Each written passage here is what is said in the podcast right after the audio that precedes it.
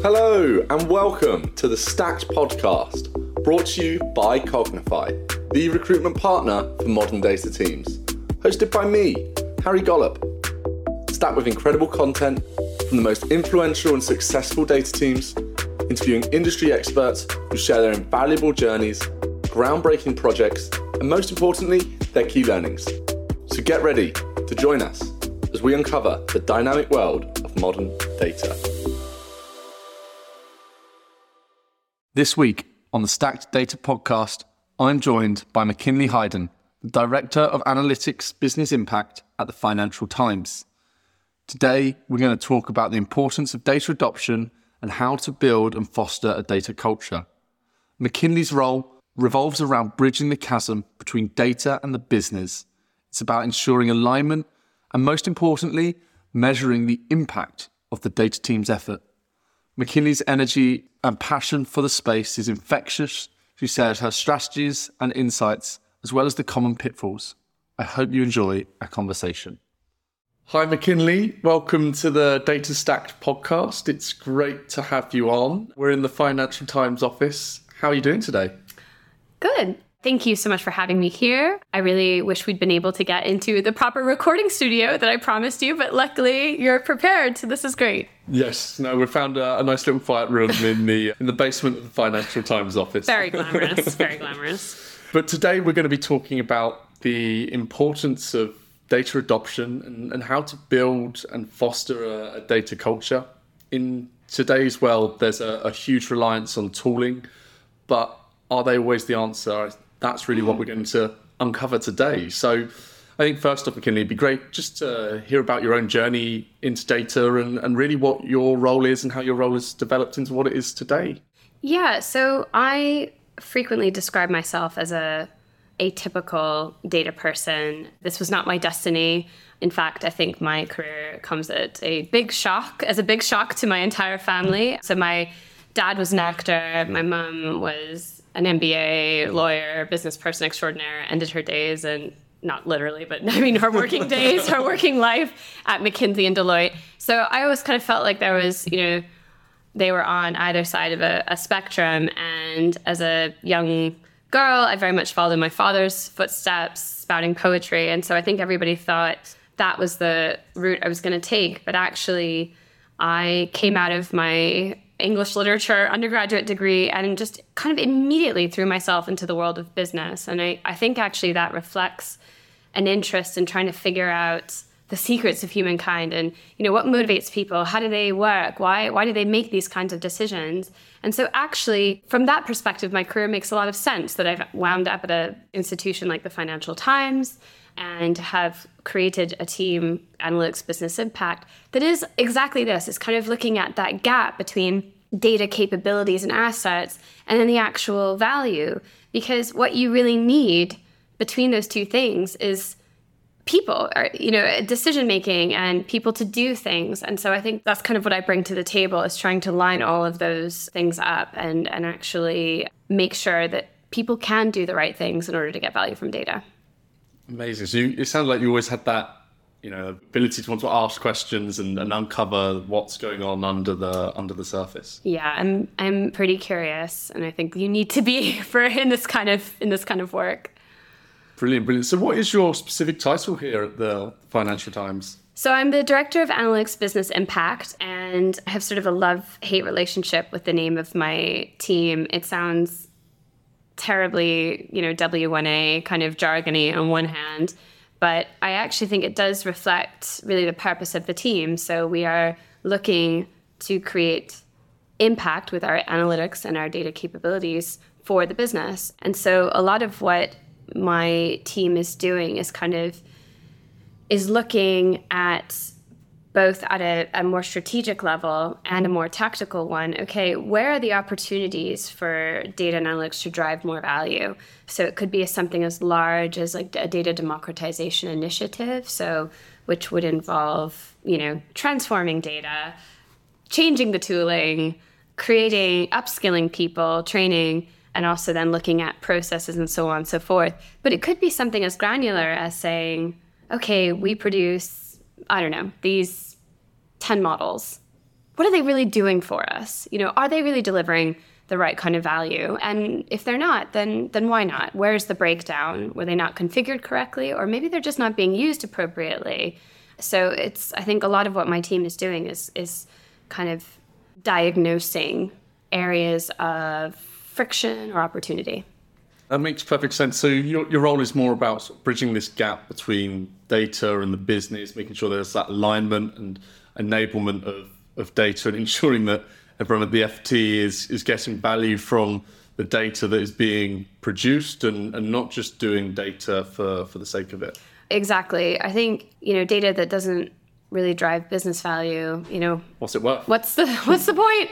And likewise, you know, it's it's also making sure that we're we are being really focused on business outcomes and um, ensuring that we know the the full context as well of the decisions that need to be made. I think this is why sometimes it's so challenging, is because you've got the analysts and the data people who are in the numbers and have to do all of that complex work to to extract insights and meaning.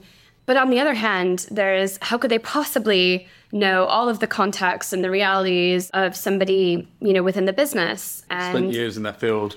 Absolutely. And so even even though I think, you know, I'm really I'm really proud of the people who work at this company in both the business side and the data side and we have very, very strong relationships. I just think it's it's just unreasonable to expect a consistently deep level of knowledge exchange for that always to go swimmingly, which is why I think you need teams like mine or you know some way of managing that gap and trying to figure out okay how do you really collectively create value together in a way that is repeatable and efficient it makes sense I, before we dive into i suppose the the how and the, mm. the, the what. I'd be really keen to understand what your perspective is on, on how mature data is at the FT because this kind of role is isn't something that we see in many organisations. It's one that I'm definitely seeing pop up a lot more. So yeah. yeah, what sort of level of maturity would you say you guys are at? Well, we're actually running a data and AI capability maturity assessment. I always have to think about saying that. um, right now with some fab consultants, actually. So I'll be able to tell you a lot more um, in mid November. But I think the thing is, the FTs actually has a number of brands and sub companies. So I, I think that the maturity differs, you know, depending on which area you're talking about. For our kind of core subscriptions business, I always joke with my peers how we're always like lamenting the state of things and how, you know, terribly behind we are. And then the moment we go to a conference or speak to you know people in other companies, we always kind of clap ourselves on the back with actually how great of a position we are in. So I guess I would say, you know, compared to sort of the digital natives, the Ubers, the Deliveroos, like no, we're we're not on that level. And but but how could we be? We started in 1888. Like we've had a huge digital transformation. And so I think if you compare us to a lot of legacy brands and certainly legacy media companies, I'd, I'd say we're we're doing, you know, pretty well. I think we're probably quite data mature. That, by the way, that does not mean that there is an area for area areas for improvement. Otherwise, why would you need a team like mine? Really, I actually think that this kind of function is in itself a sign of data maturity because in the same way that an elite athlete is going to need to have much more sophisticated methods to to keep at that support. Well, exactly, as opposed to the you know couch muffin who just who just needs to get out and like walk for 20 minutes or you know what I mean like it's a so I think the fact that my team exists shows that we are quite data mature already but we still have very very high ambitions to be more Good. Well, that's great to hear. I, I couldn't agree more with you. I think, you know, the, the fact that you have a, a, team focusing on what you do, it's just a sign of, of that maturity and and that wanting to get the most out of, of what you're doing. Mm. I think this role in some of the, the smaller startups and, and scale ups is maybe sort of compounded into something that the leadership has to think about, but it's not necessarily, it's, you know, it's a bit more of an afterthought. Mm. And obviously you guys have, have grown it into a, a full department, which is, is great to see. So now I'm really keen to understand a bit more about that sort of how, you know, how, how do you bridge the gap? How do you go about doing that?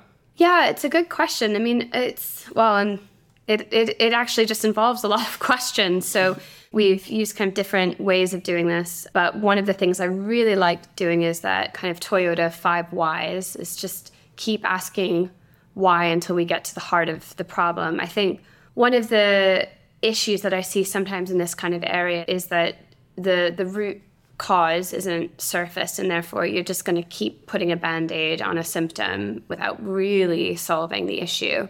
So one of the things that my team really tries to do as much as possible and it's actually a lot harder than you think is just keep asking that well but then why does this happen? But so why does that happen? And why does that happen? And just keep going until we feel really satisfied that we've gotten to the root cause of something and try to put our bias to one side because I guess you know, I've been at the company for 10 years. Some of the people on my team have been here for a while as well. And so sometimes it's easy to just assume that you know the answer. And so we really try as much as possible to start from a fresh perspective. Even if even if we're talking to somebody that we've worked with for years and years and years, just really try to treat every kind of interaction and diagnosis as like just a complete blank slate and and just get to the bottom of what's actually happening. So that would be that would be kind of one of the things we do. Another thing that we a kind of framework that we use is a lot of our projects are kind of divided into sort of four categories. So there is the data itself, the tools, the people skills, and then kind of a I hesitate to say it, but a kind of culture aspect which encompasses beliefs and kind of feelings as well because that's attitudes make make a big difference but also kind of how people are organized and structured. Any kind of routine processes and workflows or expectations would kind of fit fit into that into that world. So we might look at so if for example a business owner maybe even a data person comes with a particular problem or opportunity we might try to do that diagnosis using that sort of framework and kind of sense check where do we think where is the issue? Now, the issue might be across all of those four things, and, and we've definitely seen that. But it's nice to have that kind of, it helps us from automatically saying, okay, well, this is a tools problem. You need to kind of ask those why questions across all four areas to make sure that you're not leaving something actually that could be quite critical on the table.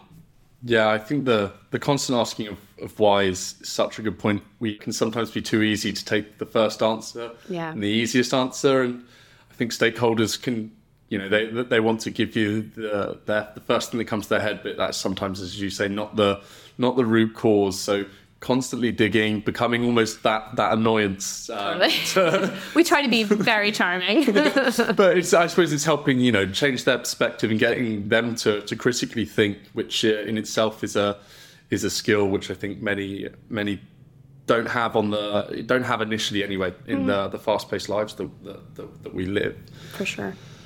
So, what are some of the reasons for, I suppose, lack of a adoption and because that i suppose is then the next stage mm. on right you understand the why now mm-hmm. you've built something that's going to work and is going to help them but you know what is the reason that that data product isn't going to be be used Again, it could be a number of things. I mean, again, this is where kind of checking your bias at the door is really, really helpful because, you know, sometimes it's really easy to think, you know, oh, well, you know, they just don't they just don't get it. They, I've done this amazing analysis, I've done this amazing piece of work, and they just don't understand. Or, you know, some people can make it really personally, oh, they just don't like it, they don't like data, blah, blah, blah. And sometimes that's true. Sometimes that literally is it. it. Is that somebody is is maybe really uncomfortable. But I think most of the time it's lack just utter lack of awareness. I mean, we really assume, you know, for example, we've got this insights hub where we've we we upload all of the analysis we do. We've got kind of a glossary and all this this stuff. To be honest, it's sort of metastasized beyond all control over the years, and we're looking to redo it.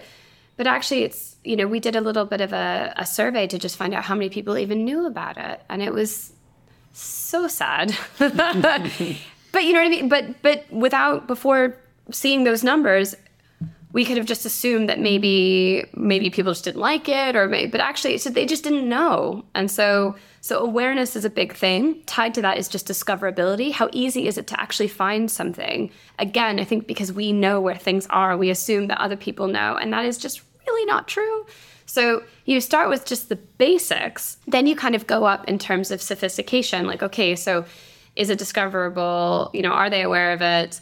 But then do they do they understand? Do they understand what it is? Do they understand how to use it? Again, that's assuming that people just know how what to do with a piece of output or, you know, is a bit of a leap. That's not always the case. So, you know, then you'd be looking at something like that. And then you'd be looking at you know, actually it's the degree to which it can really drive action.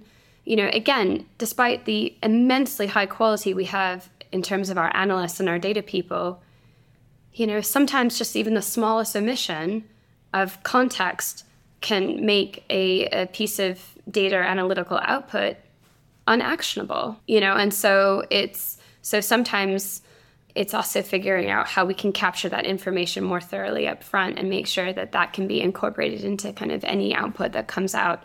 But so typically those would be the things that i was i would be looking at. So you know can it can it be understood? Can it be actioned? Um, brilliant brilliant i think you know the the first one is do do they even know it's there that yeah. discoverability point yeah. um, there's a lot of churn within companies people leave people join there's so much information to take in. Do they know that this this product, this tool is is there for them to to utilize, and how easy to find them? I know whenever you join somewhere new, just understanding you know where things are stored is such a, a, a key issue, and I think that's something that data teams need to emphasize, especially for when you know it's really critical or can be really critical for for their roles. Mm. So, how do you combat discoverability? usability, all of the them points that you mean. How how are you looking to to combat these challenges? Yeah, it's uh, it's, it's a good question. I think this is where I see the data industry perhaps changing and, and evolving and recognizing that to be really successful, it needs to incorporate other disciplines into its arsenal. So, for example, you know, one thing that we've been kind of skirting around is knowledge management. You know, that's a discipline in itself. And I think that data as a discipline could really benefit from kind of a more recognized knowledge management kind of component strategy.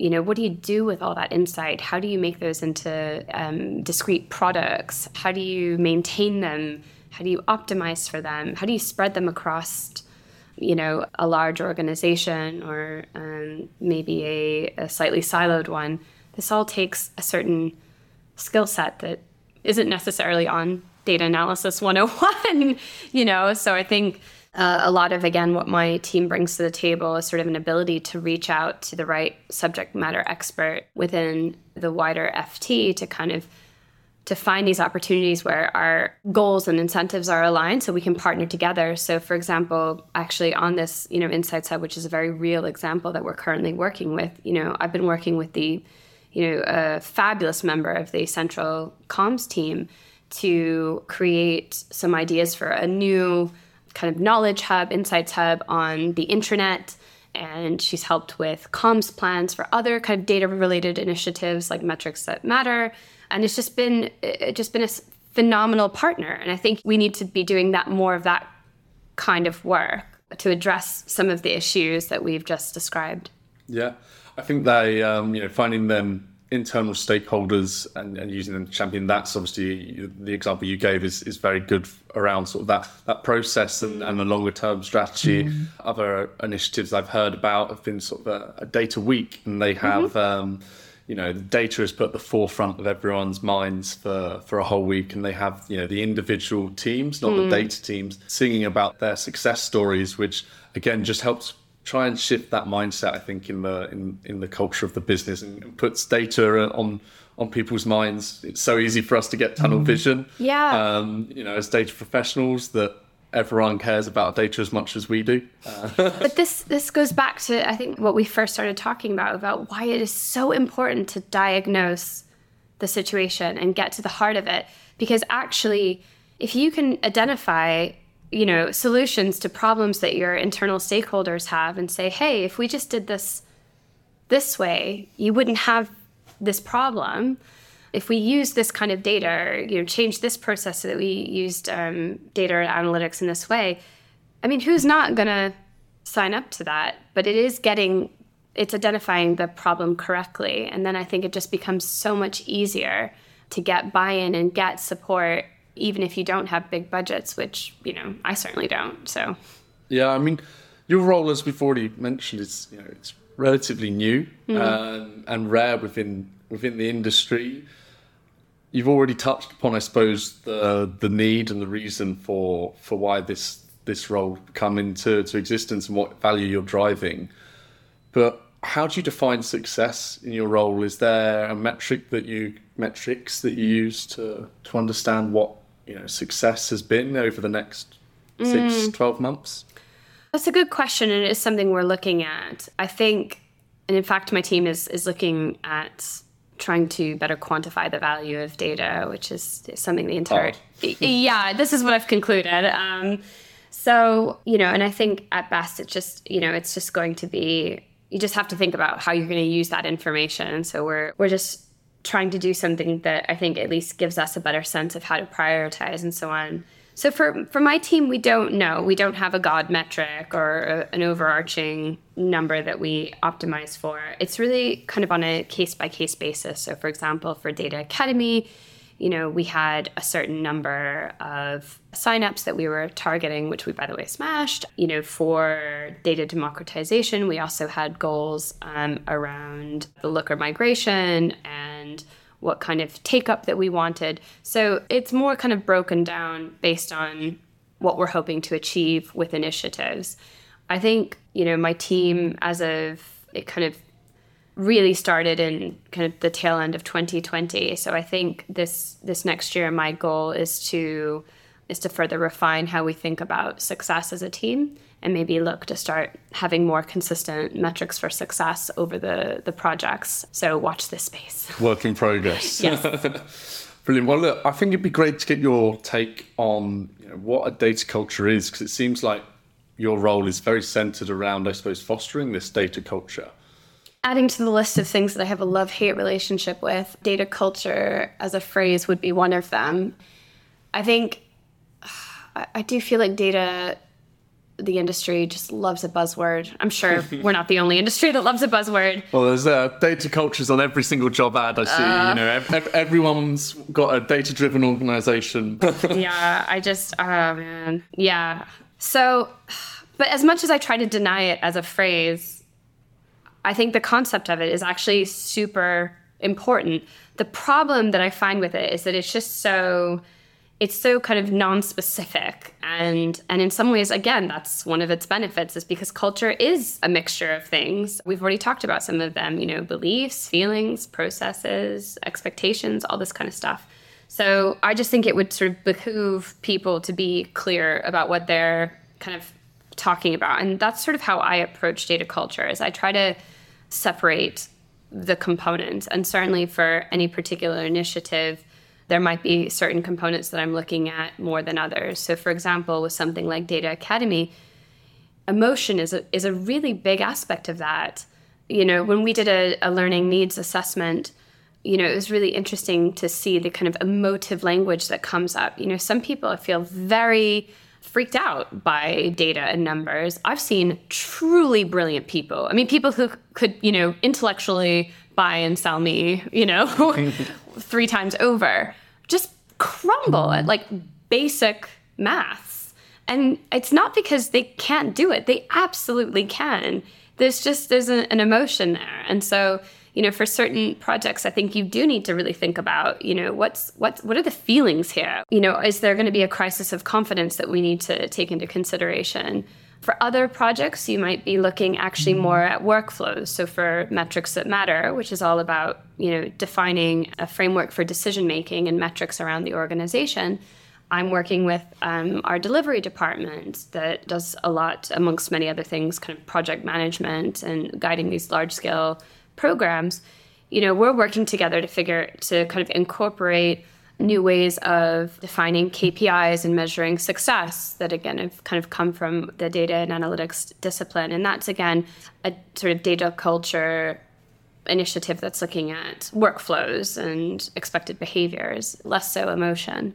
So I think it's about splitting it out and really again trying to kind of target what you're looking for. Because if you just say data culture, that's I mean, that's mad. That's just you'll just so open. Yeah, it's just it's just too open. So I think you just with data culture, you just always need to really define what it is that you're looking at. As I think you can probably tell, categorization is a big thing for me. I'm always trying to break things down and just understand really what is the nature of the thing that we're looking at. What are the various components? Yeah, I suppose you could bring it back to what we were talking about previously. That I then what are the four points around discoverability, Yes. knowledge, and and they they really will build out how you could define a, a data culture and, and the data culture of specific products, data products. I think that maybe it would be a an easier way of identifying the success of it because Yeah. it's then pushed into that that category for that team.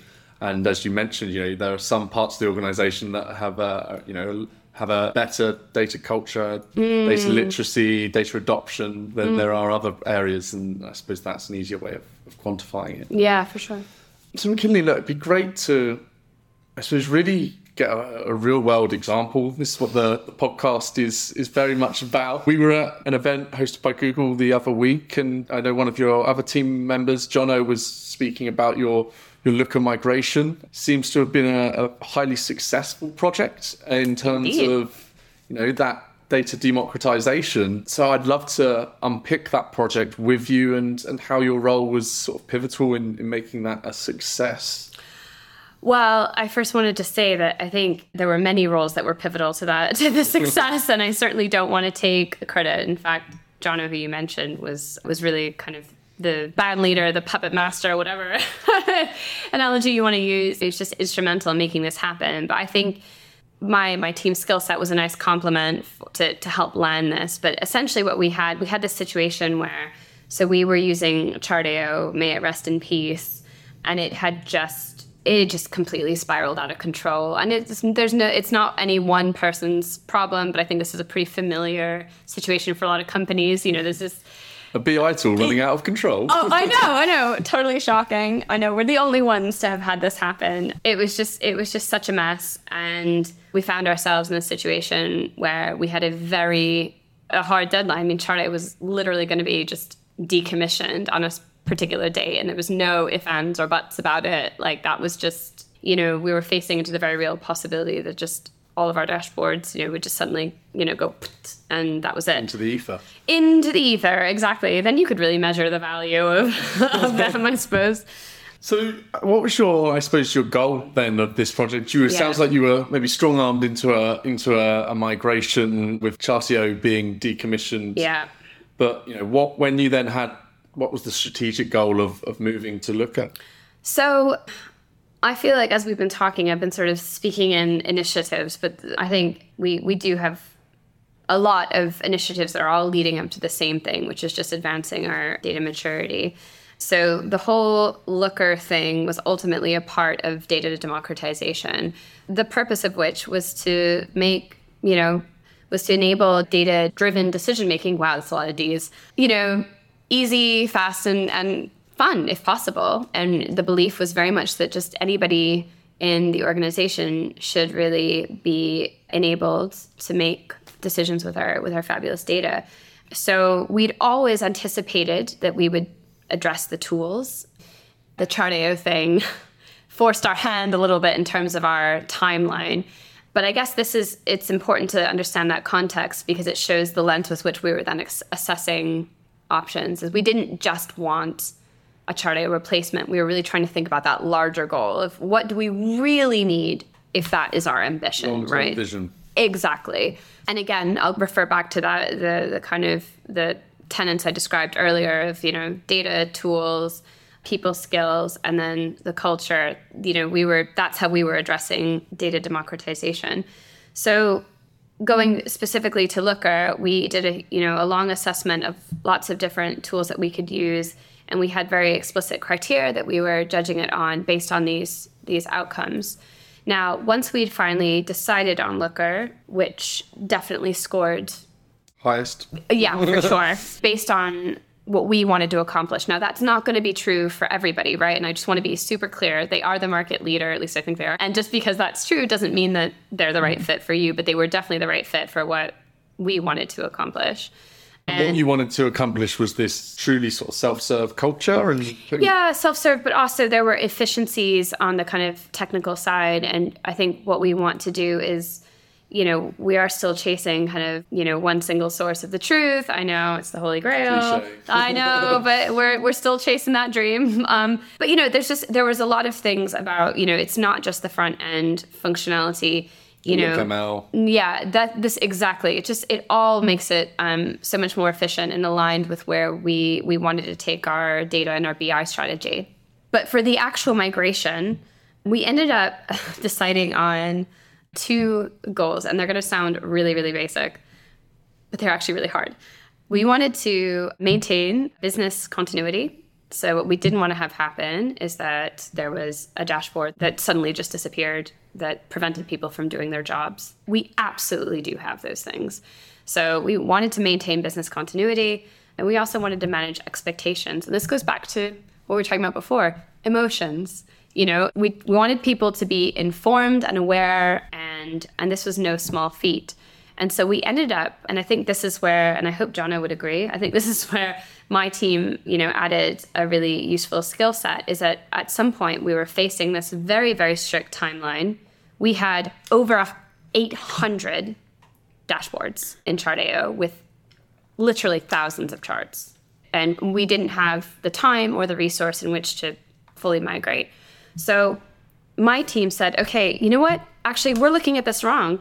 Let's actually just find out what is the essential information that's really contained in some of these dashboards and create a whole workflow by which we can inform you know this newly designed suite of company dashboards that basically tries you know it's kind of that 80 20 rule right?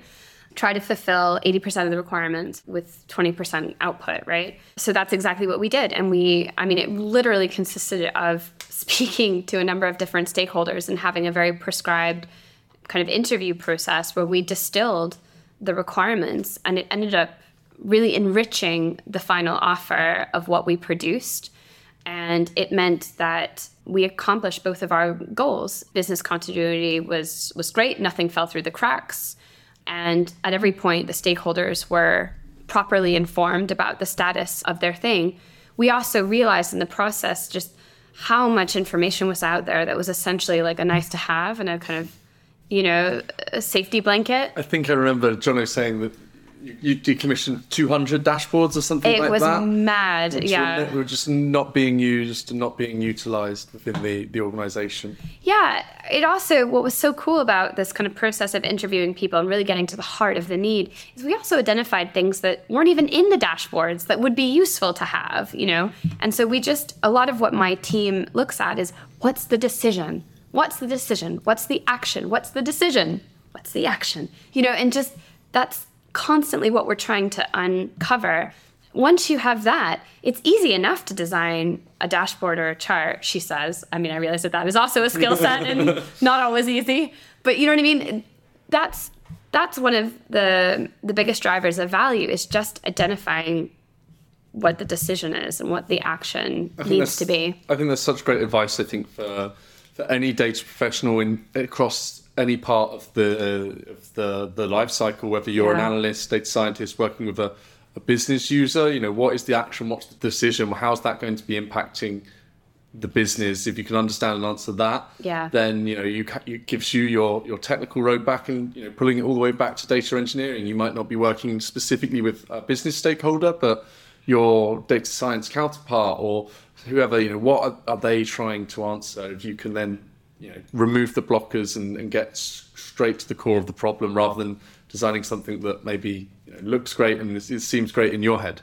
Yeah, I think that's perfectly well said. And it's just, again, I think it just shows the nature of, you know, data and analytics as a discipline that it has gotten in many cases so advanced that actually it is relatively easy to lose sight of the decision and the action that's going to be taken. So it's it's by no means a silly problem. No, no, no, definitely not. So, what was some of the biggest obstacles from your point of this Looker migration? Ah, how much time do we have? Obviously, the time scale was it was challenging. Just you know, typically not having enough people.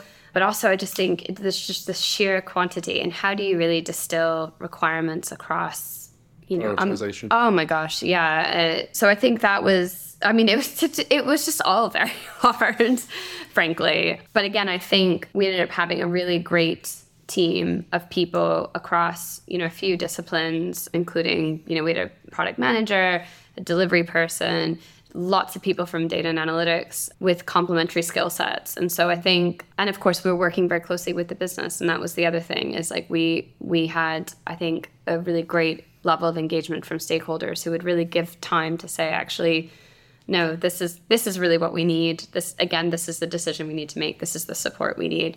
So i think you know again ultimately it was a success but it was just the sheer amount of work was really pretty daunting. And I think there were multiple times where we all thought, "Oh boy, this is just Cry in the corner.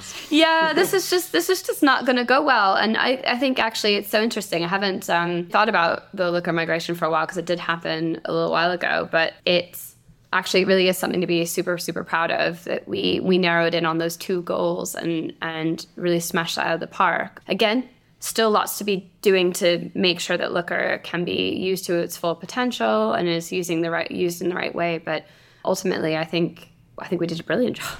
Yeah. Uh, I pretty. I mean, look, it sounds like one of the key reasons for, for success from from what I'm hearing anyway is that that ability and, and that process of you taking your stakeholders on that journey from the get go. It wasn't just here's your final product. We've changed from Chartio to Looker. It's explaining the why, keeping them involved in that in that process that enables them to have have buy-in and be excited mm. about what's what's to come. Mm. You mentioned your migration was obviously you know, a few years ago, I think. Now, um, Yes. Ever since 2020, I feel like I, I struggled to remember timelines and days because that was such a weird. But yeah, I guess it would have been uh, 20, 2022, maybe. Is that right? But what's been the end result? That's what I think. Keen to you know how how have you guys looked? You know, you've said it's been a huge success. Are you able to quantify? You know why it's been a success?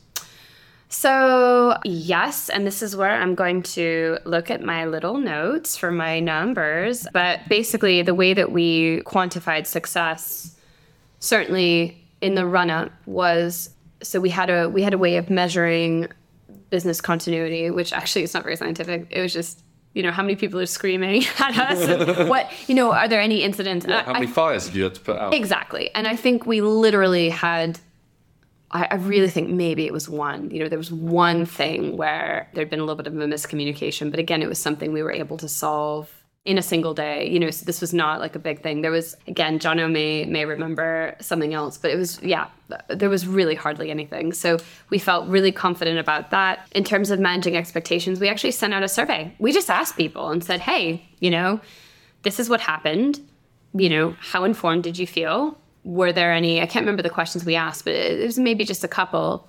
Yeah. Basically, trying to determine. What, what's your this. thoughts on the tool? How, how was the Exactly, migration? precisely. And um, again, I'm not saying everybody was throwing flowers at our feet, but actually, there was. It was just overwhelmingly positive, more so than we actually even really expect expected, just because of the very nature of these things. People don't like change; it's disruptive, it's annoying. So we felt really great with the with the results there. I'm trying to think.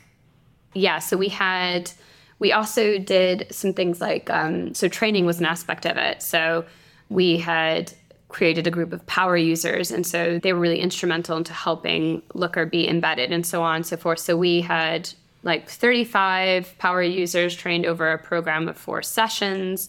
We'd had you know 250 viewers booked for training with about 200 already trained you know so these were some of the numbers that we were using. And we also started looking of course at adoption. So i think at the time we had a really great adoption rate. I don't know what the what the what the numbers are looking like now but given the given the fact that we're having to constantly manage our our uh, licensed users. Yeah exactly. It shows that the demand is quite high but we had something like 75% of people who basically could log in to Looker and use it were doing so within like you know the first week or two which i think is Amazing. Pretty Yeah. awesome. So again, we were kind of tracking multiple metrics to see how it went, and yeah, it, it was. I think we have a lot to be proud of. Amazing. Well, it sounds like it's been incredibly successful and yeah, instrumental in helping to, to democratize data. And, and as we said at the beginning, it's, you know, it's not all about the tools. It's, I think, the processes that you put in place and your your ability to communicate with the business, which really enabled the tool to be a success. So, Oh, yeah. um, yeah, definitely something for for people to consider when migrating from any tool. I think you know it's not specific to to Looker.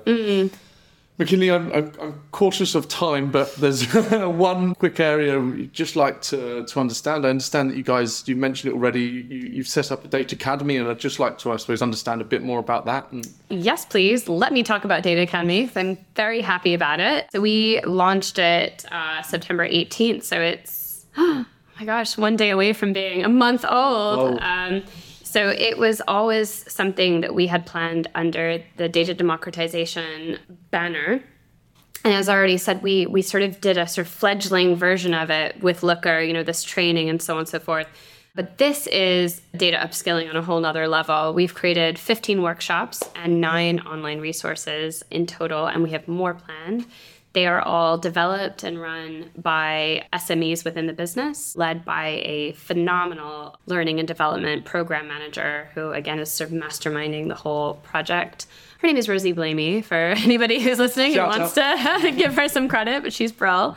And again, this is another situation in which we've just had a phenomenal response. Again, this is less than one month after launch. We've had over 500 signups, and that number actually could be larger. It's only held back because of capacity issues. We literally just can't do any more than that.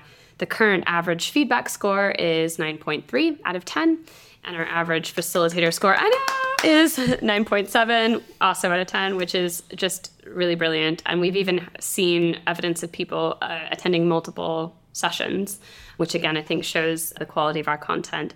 So, this is all brilliant. And again it's just it's another way in which we are just trying to make sure that you know everybody at the ft who wants to make data driven decisions you know has the means to do so. And skills is a huge part of that. So we're very pleased with it so far.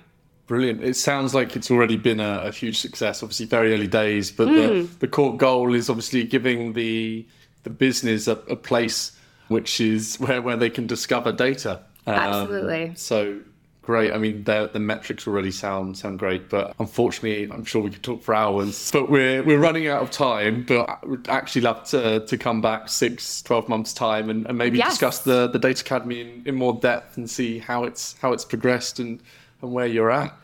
i will be taking over the world by then yeah no that sounds great well thank you so much for having me Well, before you go, oh yes that's right there's the quick fire round of questions. Um, so yeah, just to help uh, essentially listeners um, progress in their, their career. So first question is, how do you really assess a job opportunity and, and how do you know it's the right move? Okay, I feel like everybody listening to this is going to just think of me as the categories queen, but I once had a really brilliant mentor way back when I was driven just by raw ambition. I still am a little bit, but mm-hmm. I was certainly back then. And I remember her, I, I was giving her all of my my hopes and dreams, just saying about how I wanted to be some tremendous success. And she just said, "What does that mean to you? Can you can you break those that that down? What does that mean?" What is success? Exactly. Like, what are you talking about? Money? Are you talking about you know prestige? Are you talking about great family life? Like, what? What? Are, what are the components? And I remember thinking, like, what? What is she asking me? like, just mind blowing success. Surely that's simple enough. But she's absolutely right. You have to think about what does that really mean? Actually, you know, are you motivated by becoming super wealthy or is it that you want respect from your peers or you know a larger Impactful awareness projects. Absolutely. Or are you just interested in growing your skill set and, and learning things? I think it is not a trivial exercise to really jot these things down and have some sort of, come on, we're all data people, so some sort of weighting attached to these things and just be assessing that on a regular basis. And so I kind of do that informally in my head. And so every time there is a new opportunity, I'm reflecting on that list and saying, okay, well, what's my current position? You know, how do I feel I sort of score on these components? You know, what are the gaps? Does this opportunity give me something that I don't have that I really value? But is it also equal on the other things that I currently have? And that's that's sort of my system. Brilliant. I think that's you know great. If you're able to to understand what success is for yourself, you can then identify exactly. it in your career. So, what is your best advice for people in an interview? This is going to sound really basic, but I, I do feel like I see a lot of people not do this, but just like do your research for goodness sake. Like, just know something about, the organization that you are applying for. And I'm just so surprised at how many people seem to waltz in and just, I mean, yeah, okay, maybe they know the basics, but you know, just just take a step back. Think about like, what do you what do you think that this team is trying to achieve? What do you think the their role is in the long term success? What are the pressures or opportunities facing the industry? I, I just think, you know, you don't need to come in with a thesis, but like just have some idea, some interesting questions. What are their pain points and how are you going to add value to them? Yeah, and just and be human about it, right? You know, just ask. Yeah, I think you know. Please don't look up. You know, top three questions to ask an interviewer. you know, I just you know really use your own creativity and think you know what interests you. And and also finally if you're not into the job just save everybody some time and just like don't go for it. Like again i feel like i've sometimes not often most people are really keen but every once in a while you'll get somebody who just doesn't seem all that bothered and it's like why, why are you here? why, why be here? Just just don't bother. It's not a problem. Just don't bother. Couldn't, so, yeah. couldn't agree more. And final one mckinley if you could recommend one resource to the audience to help them upskill. Okay, so I talk about this book all the time. Um, it is the rather hilariously titled 52 Things We Wish Someone Had Told Us About Customer Analytics um, by Alex and Mike Sherman. And it is forgive me, Mike and Alex, but a little bit of an unprepossessing book. Uh, it's not very big, but it, it is, I think it is just the Bible for anybody who wants to use data to drive action. And you could be a data practitioner, you could be in marketing, you could be in any discipline, but it's just anybody trying to use data to, to drive decisions. I just think this is an incredible handbook each chapter, you know, some chapters are only like a page and a half long because they've just really distilled the essence and just made everything really focused and actionable. I just think it's heaven, and I I always keep it on my table for inspiration. amazing, amazing. Well, look, we'll put a link for, for the book in the in the notes as well. Sounds like a, a good one. But again, McKinley, thank you so much for your time. It's been a, been a pleasure to to uncover your role and, and yeah the impact that you're driving and I think really valuable for for the audience and to how they can enable the the business with data in, in their own organizations. So thank you. Nah, thank you. Brilliant. See you next week, everyone. Well, that's it for this week. Thank you so, so much for tuning in. I really hope you've learned something. I know I have.